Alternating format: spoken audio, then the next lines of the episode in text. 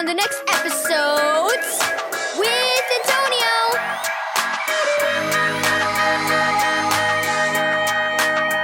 Thank you, Keys for Kids Ministries, for this daily devotional. Flea Market Bargain. Read Psalm 119, verse 162 through 168. Willow stood at the entrance to the flea market and gazed at the noisy scene. Vendors and customers were talking loudly to be heard, and booths full of dishes, toys, books, and furniture spread out through the whole entire building. Wow! What a lot of stuff! she exclaimed as she ran to catch up with her mother. Are you looking for something special? Aunt Helen's birthday is next week, so I thought maybe we could find a candy dish for her, replied Mom. She likes old fashioned things.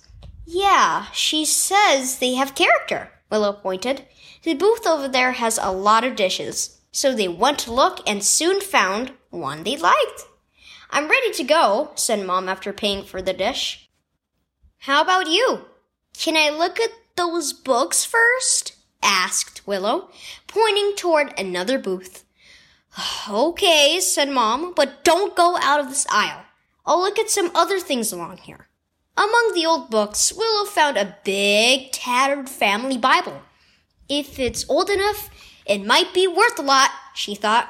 She checked to see how much it cost and found that it was only 50 cents. So she promptly bought it and went to show her mother. Look, Mom, do you think this Bible is old enough to be worth a lot of money? Did you check the date in the front to see when it was printed? asked Mom. I didn't think of that.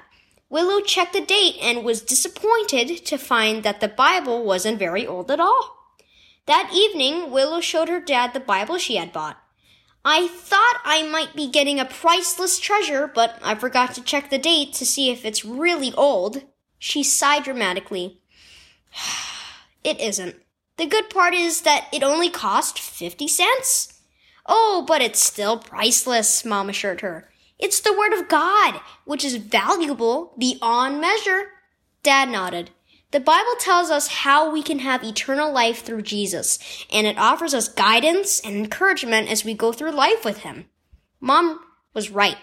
Even though you can't sell it for a lot of money, you bought a priceless treasure at the flea market today. The Bible is true treasure.